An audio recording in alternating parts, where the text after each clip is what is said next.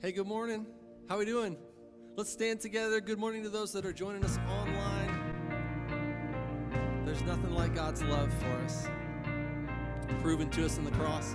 Let's sing and worship to Him this morning in honor to Him and glory to Him.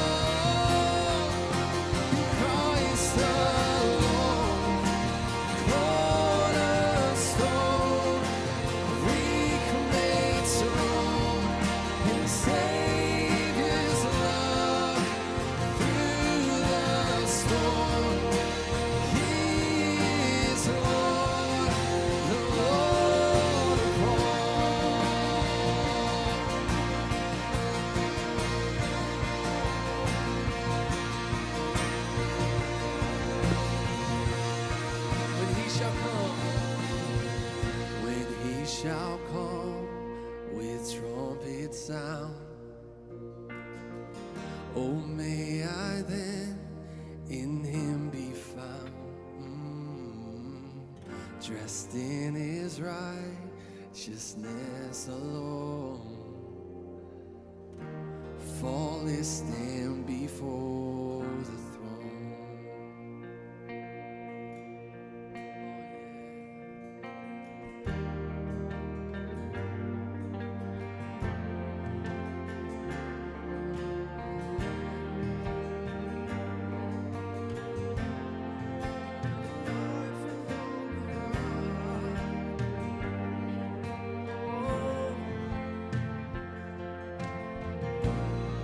in Christ alone.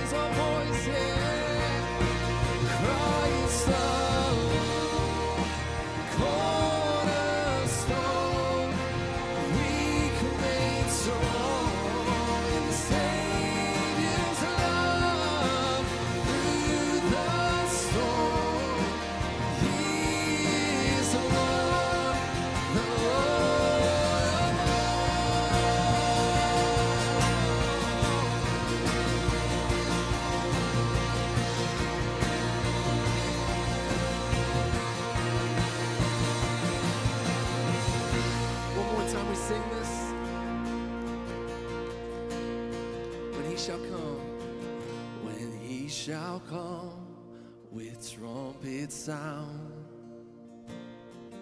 Oh, may I then in him be found, Mm, dressed in his righteousness alone, faultless stand before the throne. Come on, let's give him praise. So I was uh, around 21 years old when I first went to the ocean, uh, and I remember before I went, my dad said, he said, you need to know something when you go. Uh, the waves are strong, but he said the rip current, you have to know about the rip current because it's extremely strong, and you're going to get in there, and it's going to catch you off guard. And when you experience it, it's going to be completely different. And uh, and so I went down there and I got in, and I remember going and, and thinking, like, yeah, I don't know, I'm 20 something, so I think like my dad, okay, he knows stuff, but come on, like, it's not that big of a deal. And I get into the into the waves, and those are strong. And then I experienced the rip tide, and and until you experience the rip tide and a strong rip current, you don't truly know. Like, you don't truly know the power of the water. And I think, I think that's something like what God's love is like. We hear about God's love a lot in our culture, in our Christian culture, and yet to experience God's love is a whole different experience. And I think that's what John was writing in 1 John uh, 4 when he says this. So we have come to know and to believe the love that God has for us. We have come to know and to believe the love God has for us. John doesn't just say, like, I understand it. He says, I've come to believe it. I've come to rest my life upon it. I've come to see it not just as this idea, but as something that I live by because I understand it in my heart, because I've encountered it. Like the rushing waters around me, or the waves, or the rip current, like I've, I've touched it, and He's touched me. And in verse 17, He says this sorry, skip, skipping back God is love, and whoever abides in love abides in God, and God abides in Him. By this is love perfected with us, so that we may have confidence for the day of judgment. I love that John goes here because he connects our idea to when we appear before God. And if we can picture ourselves there as unholy people before a holy God, we begin to understand the, the picture that we see. It's a God filled with wrath for the sin that we committed, and yet the love of God looks down at us and he sees his perfect son and the perfect life and death of his son Jesus Christ in the cross. And, and, and he sees that, and he, it, it's there at the cross that we see the love of God. Do we see that this morning? Like, it's not just an understanding of the cross, it's the experience of the cross. That when we feel unwanted by people, God wants you. That when we feel unaffirmed by people, God affirms you because of the cross. Not because of any work that you did, but because of what Jesus did. He looks, and that's the gospel. So now, when we read this scripture and he says that we may have confidence for the day of judgment, it's not a confidence going in before a holy God because of us. It's a confidence because he loved us enough to send his son and to put us in that place where he now sees the perfection of Christ. It's the gospel. God loves you, and he proved it at the cross. He loves me, and he proved it at the cross. And so in verse 18, he says, There's no fear in love, but perfect love casts out fear.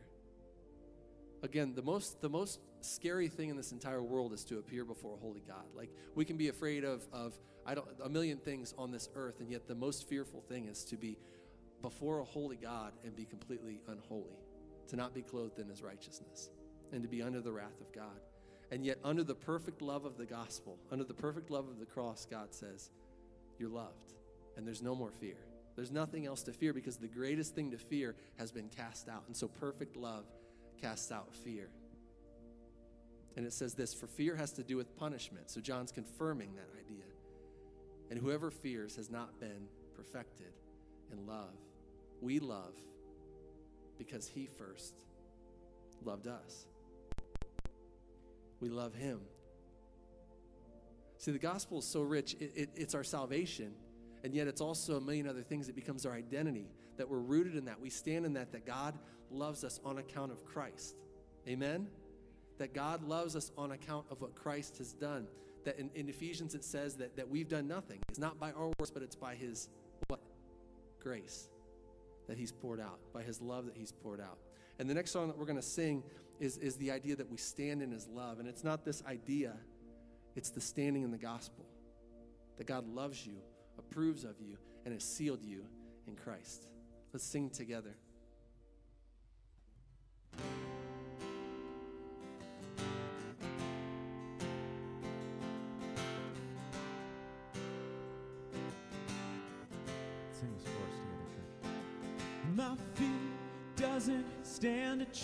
when I stand in your love. My fear doesn't stand a chance when I stand in your love. My fear doesn't stand a chance when I stand in your love.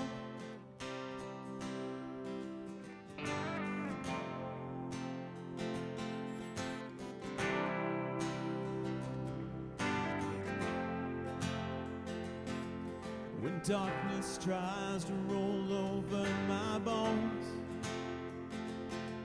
When sorrow comes to steal the joy I own.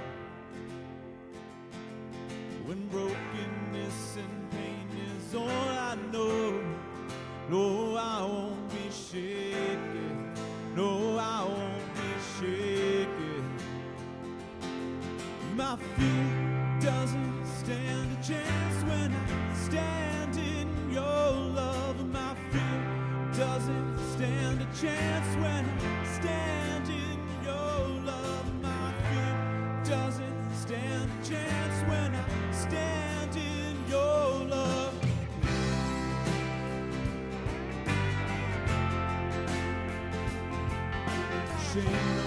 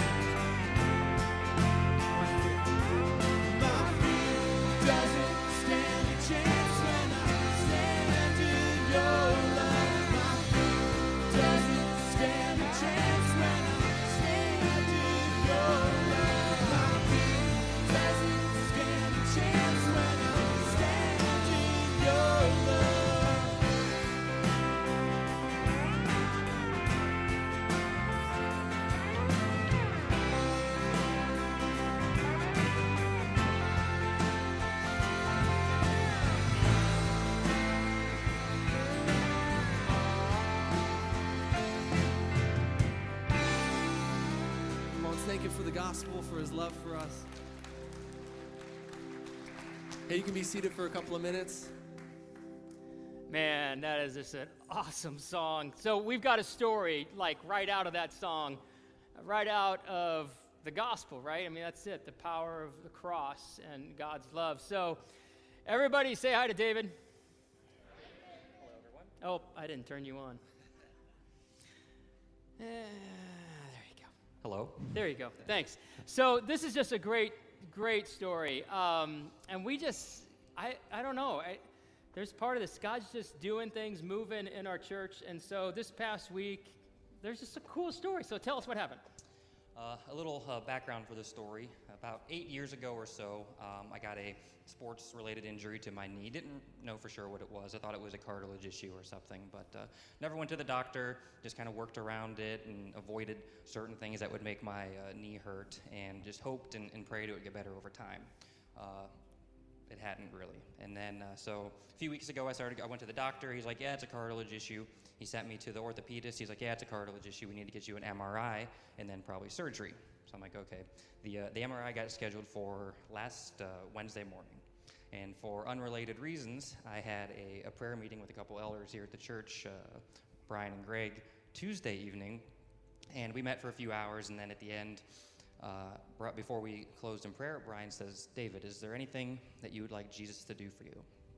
I thought about it. I said a few like general uh, life things, and then I told him about the situation with my knee and how the MRI coming up and probably surgery. And he's like, "So, so what do you want? Do you want a successful MRI? Uh, do you want healing? Just the surgery to go well, or what?" And uh, I thought about it, and I said, uh, "I would like complete healing, so I can just avoid all of that." Makes sense. Yeah. Like, right? So Healing or a good surgery? Which Especially with, with last week with, with Ken sharing that story, I'm like, I need, I need to go all in on, on, on what I'm asking for. And uh, so uh, Brian prays, Greg prays, and, we pray. We just go around in a circle. And while, while they were praying, I felt like a, a tingling, like from my knees to my feet in both legs, which, I, given like what, what Ken was saying last week, I'm like, this might be something, but it also might be a, a circulation issue. I've been sitting for a few hours. Um, then after we get done praying, I t- somehow totally forget about the, uh, the healing aspect of the prayer. So we, we chit chat and then go our separate ways. And then I'm pulling into my driveway at home, and I'm like, oh my gosh, I totally forgot to, to check on my knee. Um, so I, I go in the house, I go upstairs, and uh, and uh, I'm like, okay, let, let, us see what happened. And um, so I'm grabbing my dresser just to, for stability, because if, if the the certain angle of my knee with, weight bearing, it just gives out. So I grab my dresser, and I'm like, all right, here we go. So I go down, and I'm like, ah, that didn't really hurt. This, but the real test is will it hurt on the way up? So I think it's still steadying myself a little bit, putting as much weight as I can. I rise up, no pain. And I'm like, oh my goodness, my knee is better. So I'm just sitting up stairs in my bedroom, just kind of bouncing up and down, checking out all these different angles. And I'm like, this is incredible. Like my knee has been healed. I run downstairs. Uh, my, my wife was sitting at her computer chair, and I'm like, Ashley, look at this. I, I, I get down right in, like right in front of her. She has no context for any of this, and I just go up like this, and she's just looking at me like I'm a weirdo. And then it just clicks. She's like, "Did God heal your knee?" And I'm like, "Yes." Like they prayed about it at the end, so we're we're both just yeah. Yeah. Praise, praise God. So you got to tell the rest of this. This is so funny. So uh, he goes to the, or you Well, call in the so MRI, like I said, the MRI was scheduled for the next morning. And so like, it's an old cliche, God's timing, blah, blah, blah. It's exactly that. Like 8.45 the next morning, I'm supposed to have this MRI. But my knee feels better. I don't need an MRI to, to tell me that. So I call him at like 8. And uh, I tell him I want to cancel my MRI. And the guy on the phone is like, do you want to cancel it or uh, reschedule it? And I said, I'd like to cancel it entirely. And he's like, okay, I'll take you off the schedule. And uh, I was still pretty hyped up. So, uh, and, sir, I feel obligated to tell you, um, I was, I was at church last night, and some, some of the elders prayed over my knee, and I got home, my knee was better, 100% better. It's, it's a miracle from God, something like that. And he says, okay, I'll take you off the schedule. and I was like, oh, all right, have a good day. I love it. Isn't that awesome? Let's just praise God for that, man. You got it. Yeah, he's a God that turns graves into gardens, right? Where there's no hope, he fills it, he floods it with hope. Let's stand together, uh, singing these words together. You turn graves into gardens. You turn bones into armies. You turn seasons into highways. You're the only one who can. Sing it again. You turn graves into gardens. You turn bones into armies. You turn seas into highways. You're the only one who can. Who can? You're the only one who can. One more time. You're the only one who can.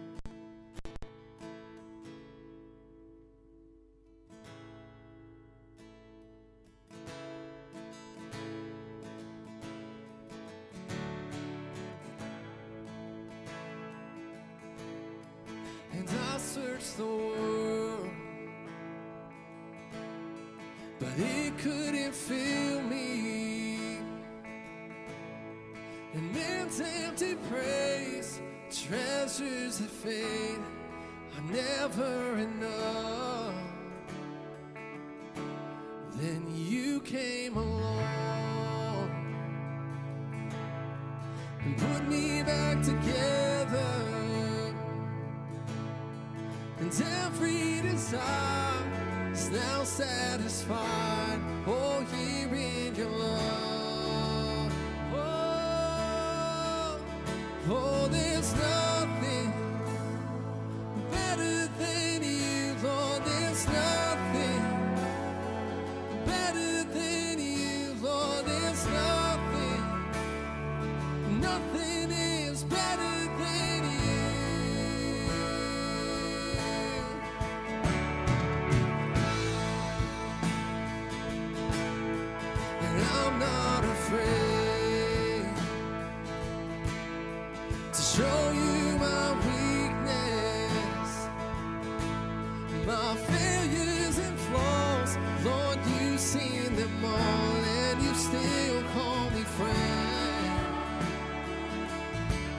He's the God of the mountain.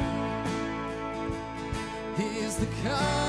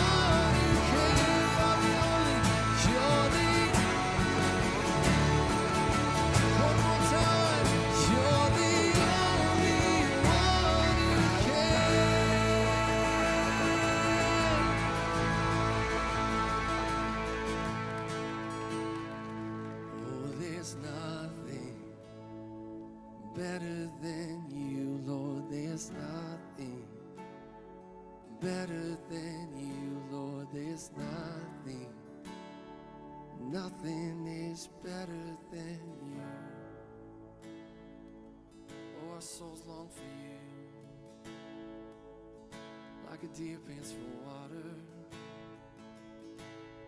So my soul longs for you. Oh, there's nothing better than you, Lord. There's nothing better than you, Lord. There's nothing, nothing is better than you.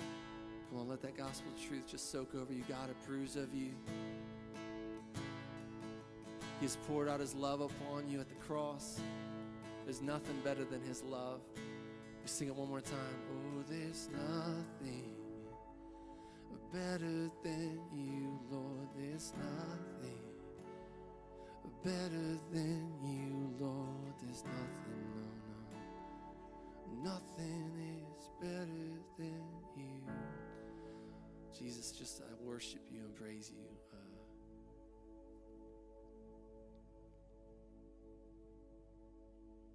Lord, you see the depth of my heart. Lord, I confess I've searched this world for affirmation from people, and I've searched the world for uh, things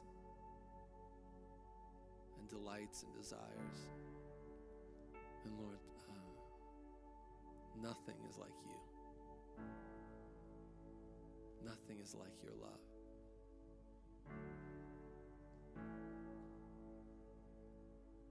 Nothing is like your forgiveness.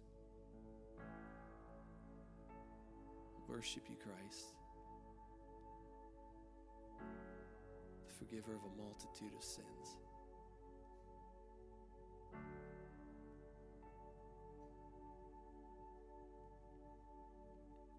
Lord, I, would just worship you and praise you, Lord, that you would look at us, those in Christ, and you, you approve of us, Lord, despite all our sins, despite all our failures, despite all of the shame that we drug our lives through, Lord. And yet you look at us and say, I approve of you. You dress us in the kingly robes of righteousness.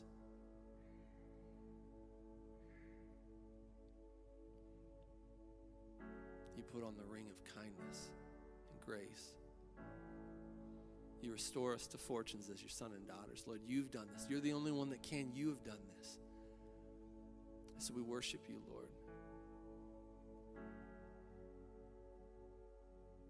Praise you, Lord. We lift your name high, Jesus, and we pray it in your name. Amen. Amen. You can be seated.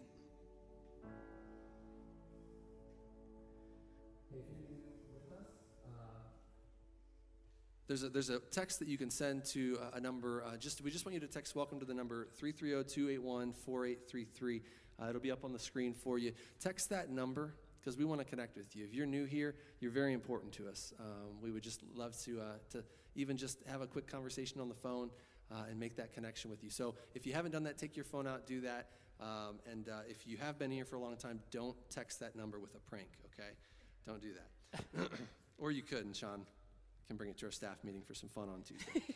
um, uh, so the only other thing we want to do this morning, we want to highlight. Uh, typically, we'll highlight uh, either a church or a ministry that we support as a church here at Freshwater. And there's a church up in Cleveland called Faith Alliance that uh, is in the inner city, and they have a really hard ministry. If any of you have visited up there or spent any time with them, uh, they're ministering to um, just a it's a it's a it's a, a tough uh, area that they're in, but God is already doing amazing things. And they just need four things prayed for right now. Number one, they had some flooding, so uh, just praying for restoration of the building as they deal with that. Uh, and then they're reopening on November 1st, and we've just gone through that as a church, so uh, we know some of the dynamics that go into that. Let's pray for them that God would bless that with peace and that things would be settled as they regather as a church. Uh, and then uh, they're putting out new signage, and, and also uh, they're renovating uh, the outreach center. So we just want to cover them in prayer this morning, even as as they are apart from us, they're our family. And so let's go before God in prayer to them or about them. Lord. Lord, I feel like I ask too small way too often. Uh, and I feel like way too often, Lord, I, my prayers are, they don't match up to the power that you have and the miracle that you want to do. And so I just pray for our brothers and sisters at faith that, um, Lord, that we would see where there's graves up there, only- only you know what those are, Lord. Would you bring gardens? Would it just be next year as we look and as we watch, God, would we see an incredible move of your spirit in that place?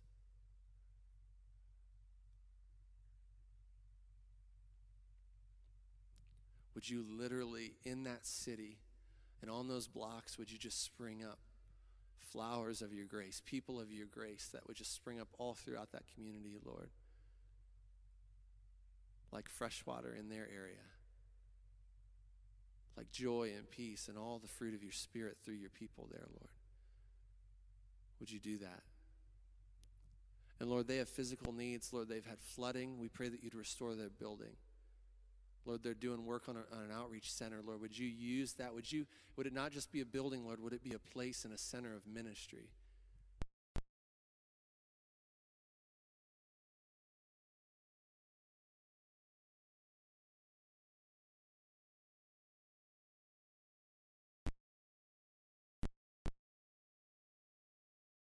The spirit, protect the spirit of unity in that place.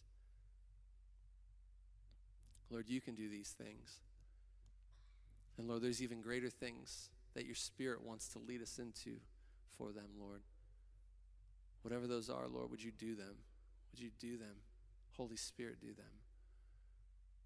We unite with you, Lord, in desiring a move of who you are. We pray this in your name, Jesus. Amen. Amen. Thanks, Jake. I realized I came up with the wrong prayer. I've been standing up here like five minutes. I'm like, you ever that that idea that you came up at the wrong time. Never have that happen in life. So, uh, hey, welcome to Freshwater. Uh, my name's uh, Scott. I'm, I'm one of the pastors here online. I'd like to welcome you if you're jumping in. Uh, we're going to be starting a, a, new series here over six weeks. Um, going to be talking about the mission of our church and the DNA uh, of our church. And uh, as we're looking actually into the spring, we're going into the Gospel of John. So we'll be doing uh, the Gospel of John from January all the way through May. May jump in and out, kind of like we do when we have guests come in. But really looking forward to preaching through that. I've never gone through the Gospel of John, so excited about that. But um, I want to ask a question. It's, it's something that um, I often reflect on. Um, why does why did and why does freshwater, why did freshwater grow these last years? And, why did freshwater even get started? What's the DNA that, has been a part uh, of our church all these years and, and the people that have been part of, of seeing this ministry go forward? And I don't know if you've ever thought about that question. Um, maybe another one to, to wrestle with is why did God draw you here? Or if you hadn't even thought about that, do you, do you even think God drew you here? And if He did, then why? Why are you here? If you're here and I'm here because He drew us, then the logic is He drew us for a reason. And, and hopefully, as we go through these weeks ahead, that reason becomes clear. Uh, I want to pull you into kind of, it's not even a really a secret anymore, but uh, I, I think the real reason um, why uh, we see even stories like in the past month or two, we have seen God do some things that we're just like, why, why so much of this? Uh, when we're talking about healings, and there's another story that um, I can't wait to share with you guys. But He's doing things in people's lives, and it, it's, it's healing, and it's not even just bodies, it's, it's uh, healing hearts, and it's healing in families, and and all kinds of things like that. And it's connected to the mission of our church. And the mission of our church is this it, it is to glorify God. It starts with that. I would imagine everybody's like, well, duh.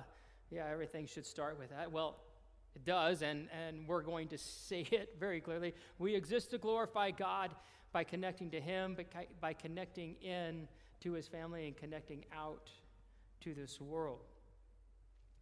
And I want to ask you something to just this exercise as we go through these weeks is to filter your life through this mission. And how are you doing with the mission? And, and, and you look at that statement and go, okay, yeah, that's, that's in the Bible. I get that. That's not a stretch. That's pretty sound. But when's the last time you've actually looked at your life and filtered it through a statement like this? One of the things that we do now at our elder meetings is we read our, our mission statement, our vision statement, our values, our operating principles every time we get together because we want it to drive the direction of our church and our decisions. We evaluate our church according to this. So, this idea of glorifying God, I just want to start there first. Exodus chapter 20 is this moment when God has gathered all of Israel, pulled them out of slavery, and He's rescued them. And He's taking a moment here to say, hey, look, if you're going to be my people, this is what I want you to do, and this is how I want you to live.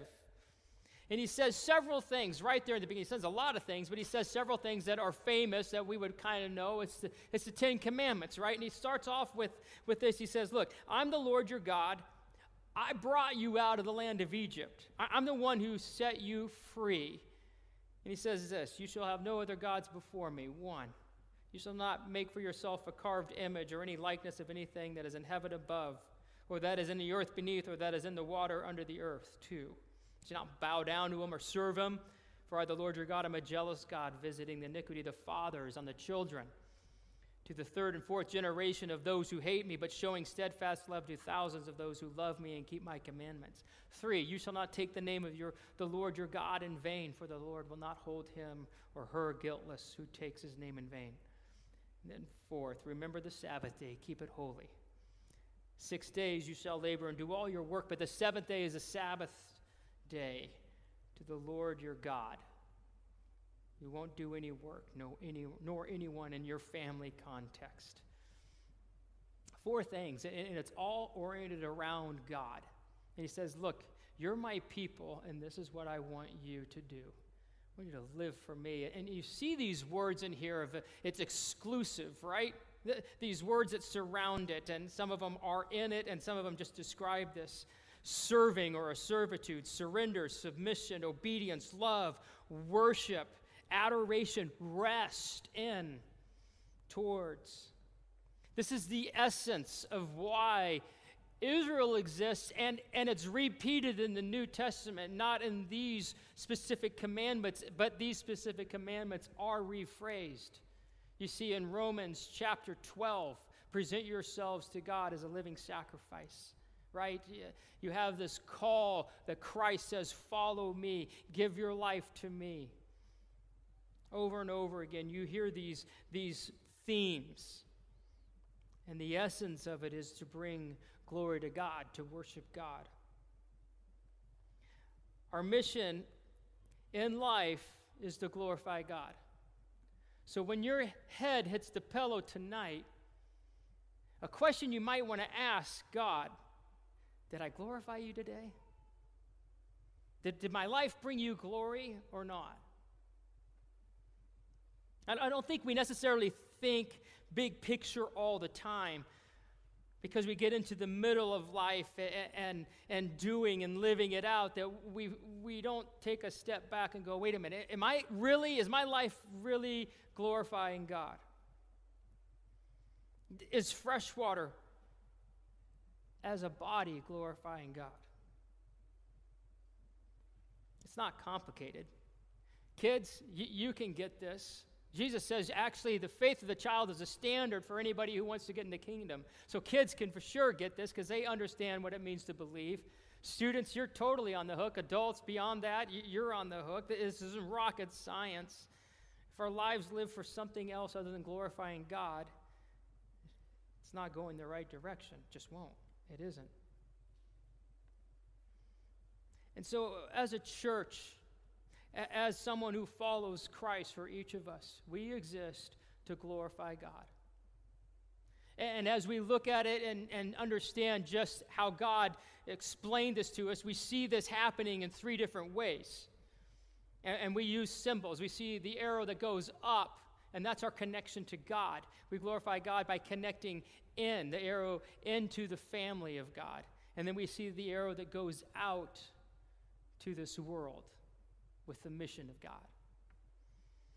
If you look at these three connection points, it's important to understand they're all relational. It's all relational. We do not exist to build buildings. We don't exist to meet inside a room. We don't exist to maintain a particular program or ministry. We, we don't exist to do anything that's just strategy about how to do whatever God calls us to do. We don't exist for that stuff. And we've learned that lesson this past year, right? I mean, all of a sudden we realize, wow, wait a minute. The church is, is so much bigger than just meeting inside and then we're outside. Like, if I would have come to you back in December last year and say, guys, I've got this idea. We're not going to meet inside for like six or seven months in 2020. What would you guys have done? I mean, I would have offered my resignation after I gave that to, idea to you, and you would have said, thank you. We'll find somebody else who's not so crazy. Right? Like, that would have just been nuts. I mean, we sit there and we go, oh, no, Scott, we wouldn't. Yes, you would have. You would have said, you need to go. You're weird. Like, who does that? Let's meet outside, right? In the rain.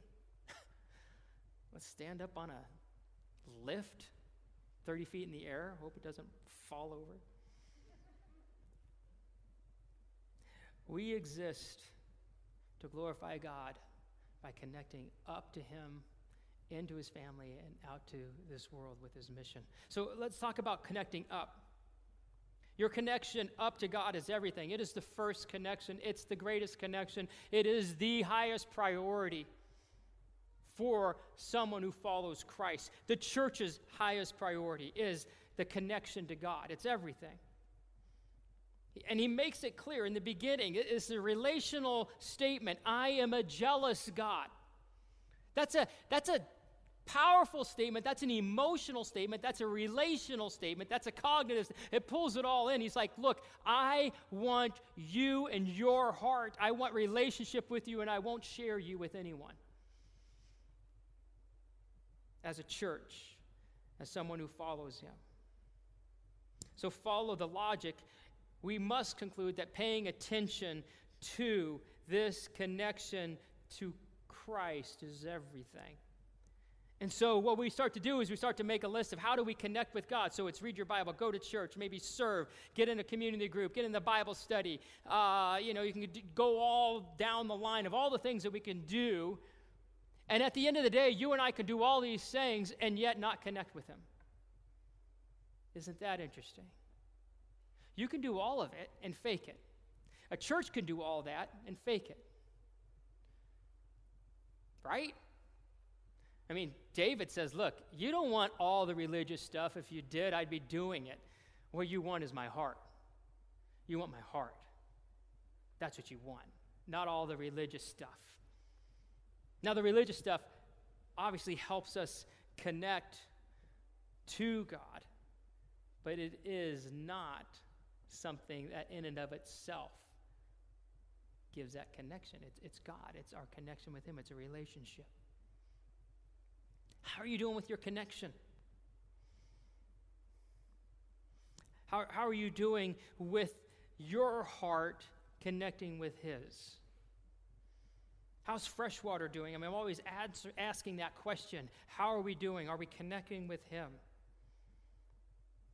You know, it's interesting this past week. Um, so we were praying uh, with some, I was in a, just a small, smaller group and I was praying with some guys and we were all just praying for each other. So it was my turn. They said, Hey, what do you want prayer for? And I'm like, Well, my back's like, I mean, my back's not doing well. I want some, you know, if we could pray over that, that'd be great. And uh, so we prayed over it, and you know, I didn't, I didn't get healed, and I was like real bummed about that. But I mean, here in David's story, I'm like, here, here's the thing. Look, when we don't pray for somebody to get healed, nobody gets healed.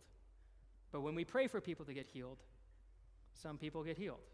So we're going to keep praying. So so I didn't get that. But what happened in the middle of it was somebody, one of the guys just said, Hey, look, I just keep getting this word peace and calm. And I'm like, Oh, really?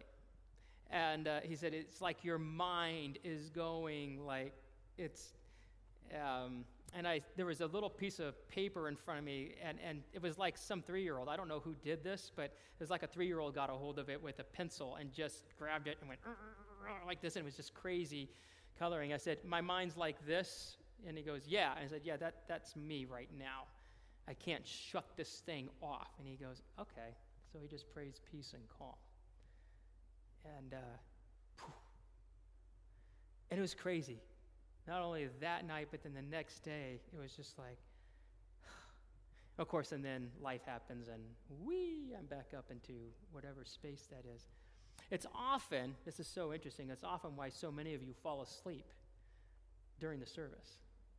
It's not that I'm that boring, which I could be possibly, but it's actually some of you are for the first time all week long stopped. And the calm and the peace that is God Himself brings you to rest. I'm not that boring. I'm not.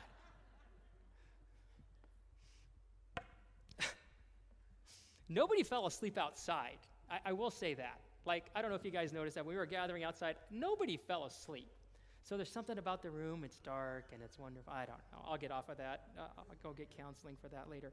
Um, we, we glorify God by connecting up with Him. We also glorify God by connecting in, right, into His church family. And, and this is relational as well.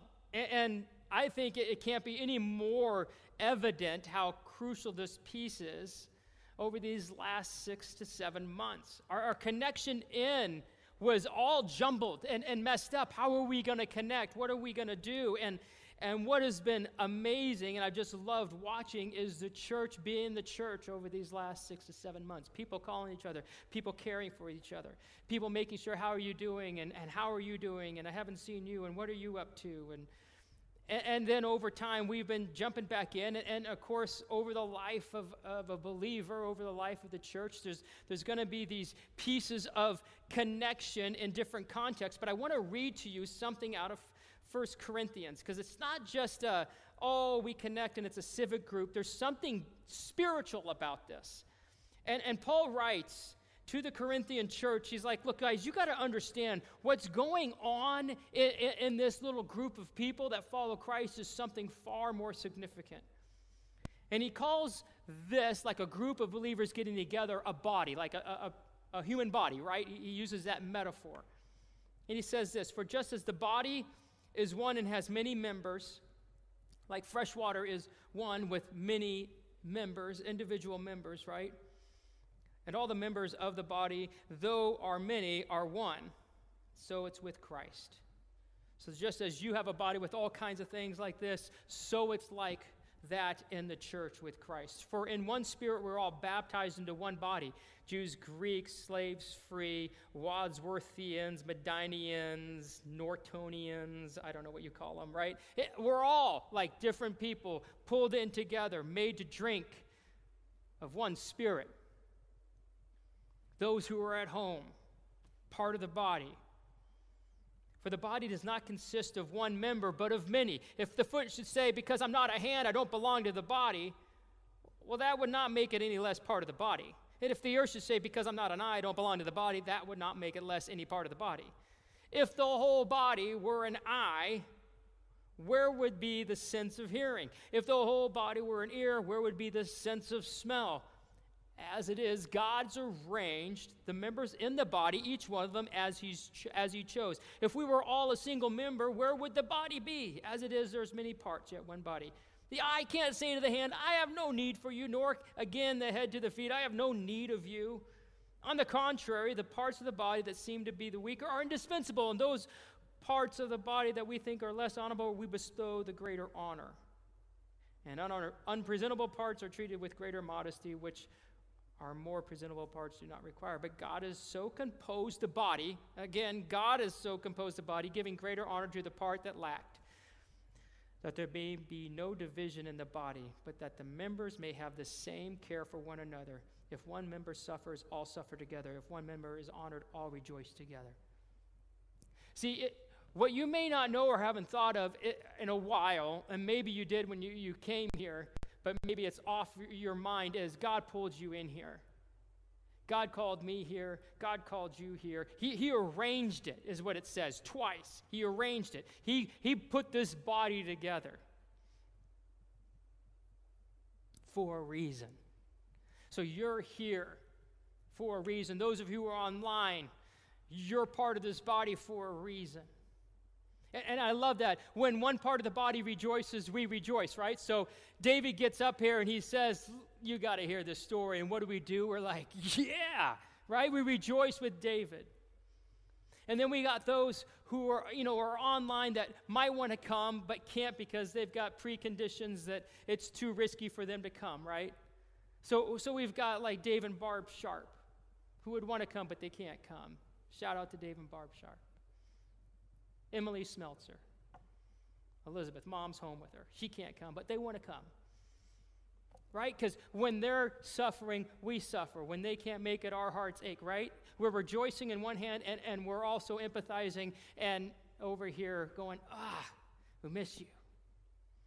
And, and, and somewhere in between is, is us who are gathering and, and understanding too that, hey, you're part of the family and you can do this at home. What a gift. How are you doing with your connection in the family? It doesn't happen at an intimate level, authentic level here in this room. It just doesn't. It happens in the context of smaller groups, our, our, community groups, our Bible studies. I mean, we have like 70 women involved in Bible studies throughout this week.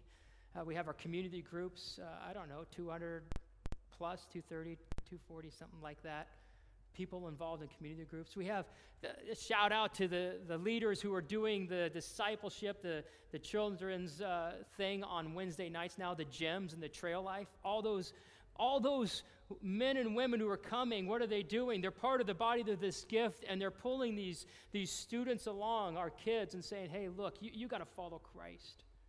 And that started this past Wednesday night. That's the body, that's the family. Each of us gifted, called to be in fellowship, called to serve, called to be discipled, called to disciple. How's your connection?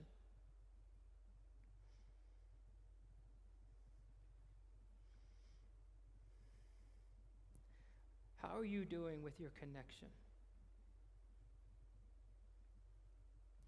The, the final area I want to talk about is this idea of connecting out with his mission. Jesus says it multiple times. Uh, I mean, we just talked about it last week in Acts, right? Jesus, it's his final words, like the last thing he's going to say before he goes up into heaven. And the disciples say, Hey, Jesus, what's going to happen? Tell us when the, when the kingdom's going to come. Tell me when the end is going to come. And, and Jesus is like, Slow down there, Sparky. Like, that's above your pay grade. Only the Father knows, right? The Father has fixed that with his own authority. But let me tell you what you got coming to you. You're going to receive power when the Holy Spirit comes on you, and you're going to be my witnesses in Jerusalem and Judea and Samaria and to the ends of the world. And then he's gone.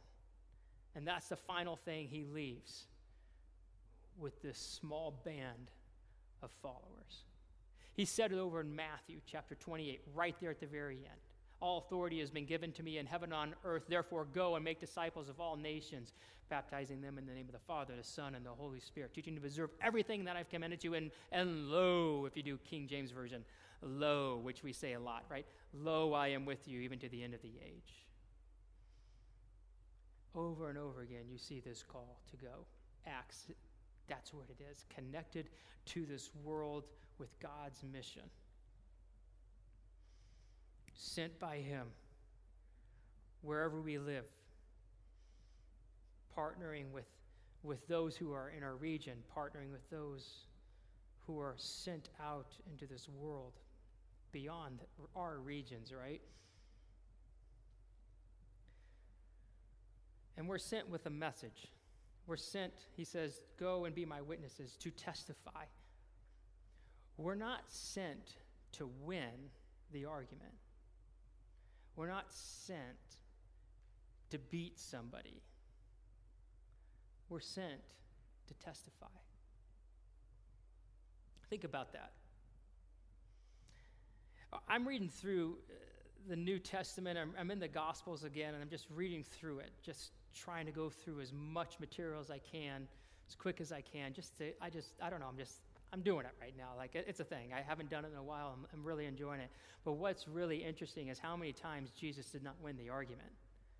How often Jesus just kind of said the truth or spoke into something, asked the right question, said that moment, that piece of truth that was appropriate for that person in that moment, eh, but didn't control what they did. Invited people to follow him, saw people walk away a lot, didn't try to win. Didn't coerce, didn't do the guilt trip thing.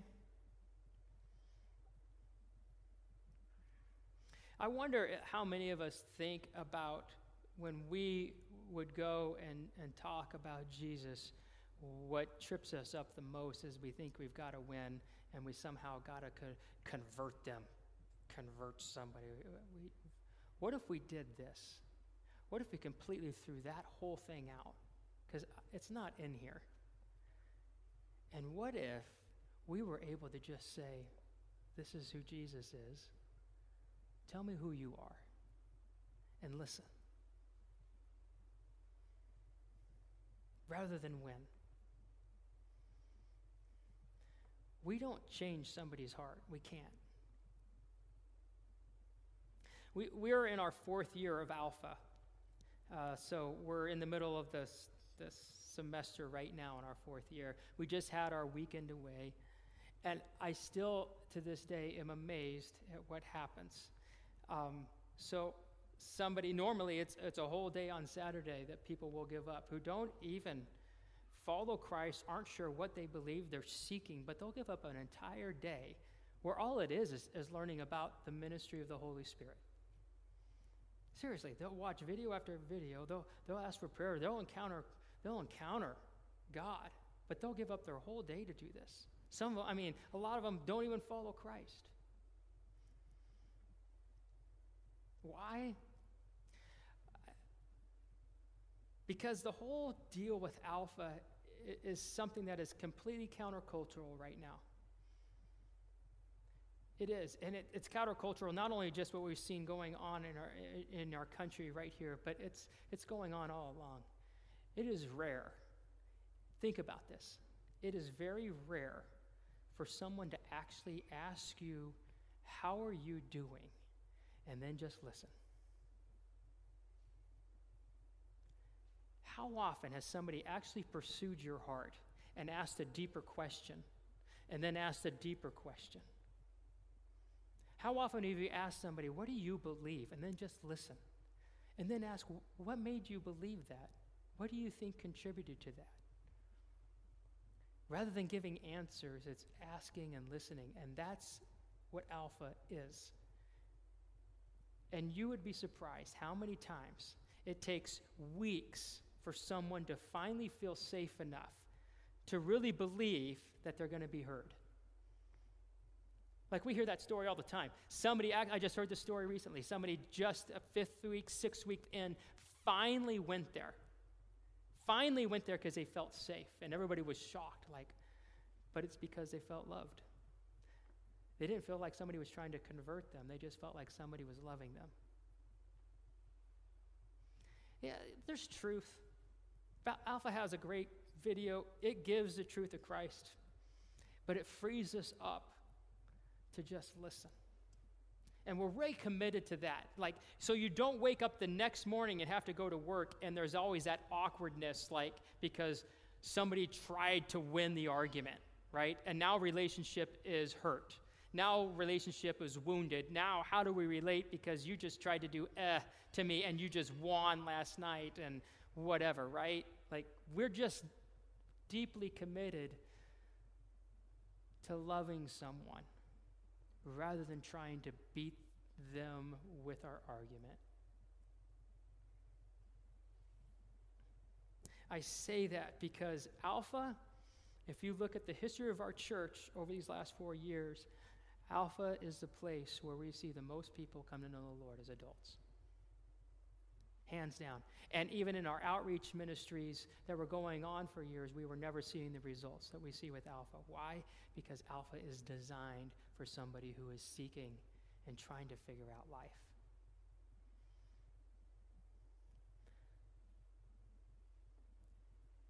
Do you have three people? We talk about this. Do you have three people you're praying about? Have you invited any of them? See, we keep the mission in front of us, right? Connecting with God, connecting in. Those are the two easiest ones. The third one is always the one to go. It is. It's just always the one to go. It's the one that causes us to take a path outside, take a step uh, towards someone that's not like us.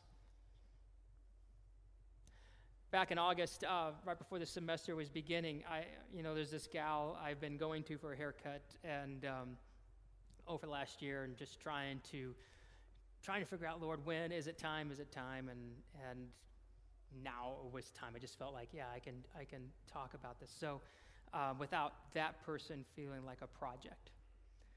And uh, so, um, so I said, hey, you know, invited them to Alpha, and you know, it's this thing. It's it's just kind of this. It's great. It's it's a, well now we're online, so it was changed a little bit, but we were just talking about it, and, and she said that is so crazy, like. I just had you're the second person to invite me to this thing called this thing called Alpha and I'm like like really who was the other person and they said, oh, they invited me back in June. And I'm like, what? Like somebody beat me to it. I was just so like. Oh. But they didn't do it then. And, and then as we talked, I said, well, I, you just check it out.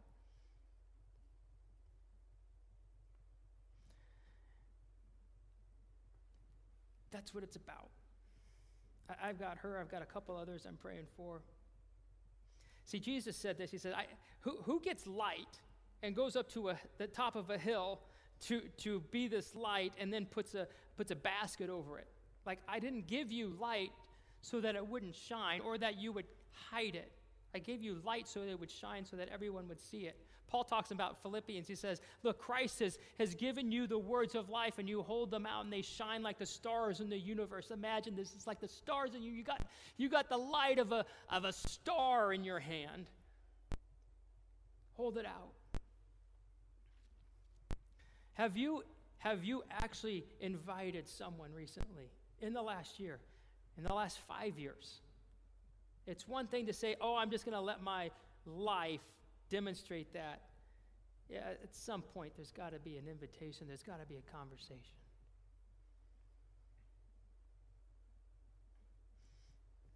I want to encourage you to think through that. And if you think, if you think for a second Ooh, I just realized I got my times mixed up. I'll wind this down. If you think for a second people aren't interested, you're wrong. I'm telling you right now, you're not looking at culture. People are scared. People are hopeless. People are filled with fear. People are just afraid to talk, afraid to say what they believe, or they'll get canceled, or they have somebody yelling at them. I'm telling you, people are dying for a place where they can be known because it's not happening out there. We also connect with the mission regionally, globally.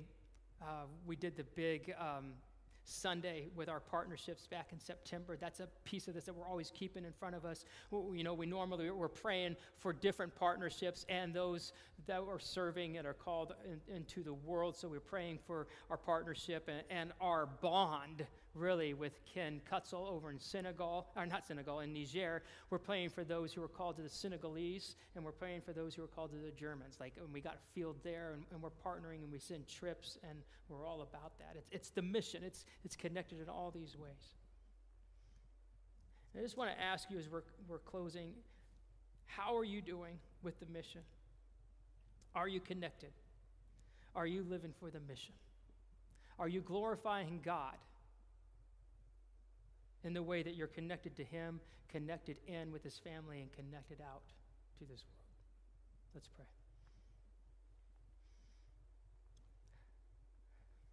Lord, would you would you bless freshwater?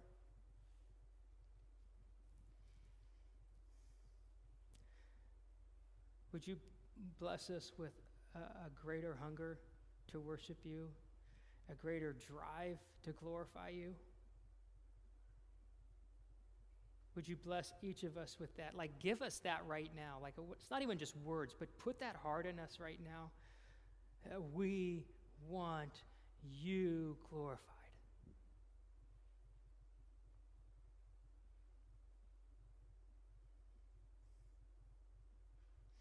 And Lord, would you send us out? We've been singing about your love this morning in those songs. Would you just let each person here know today that you love them?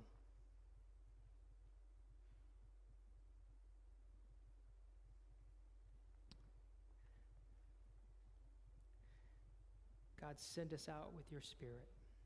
Send us out with your peace. Amen. God bless you all.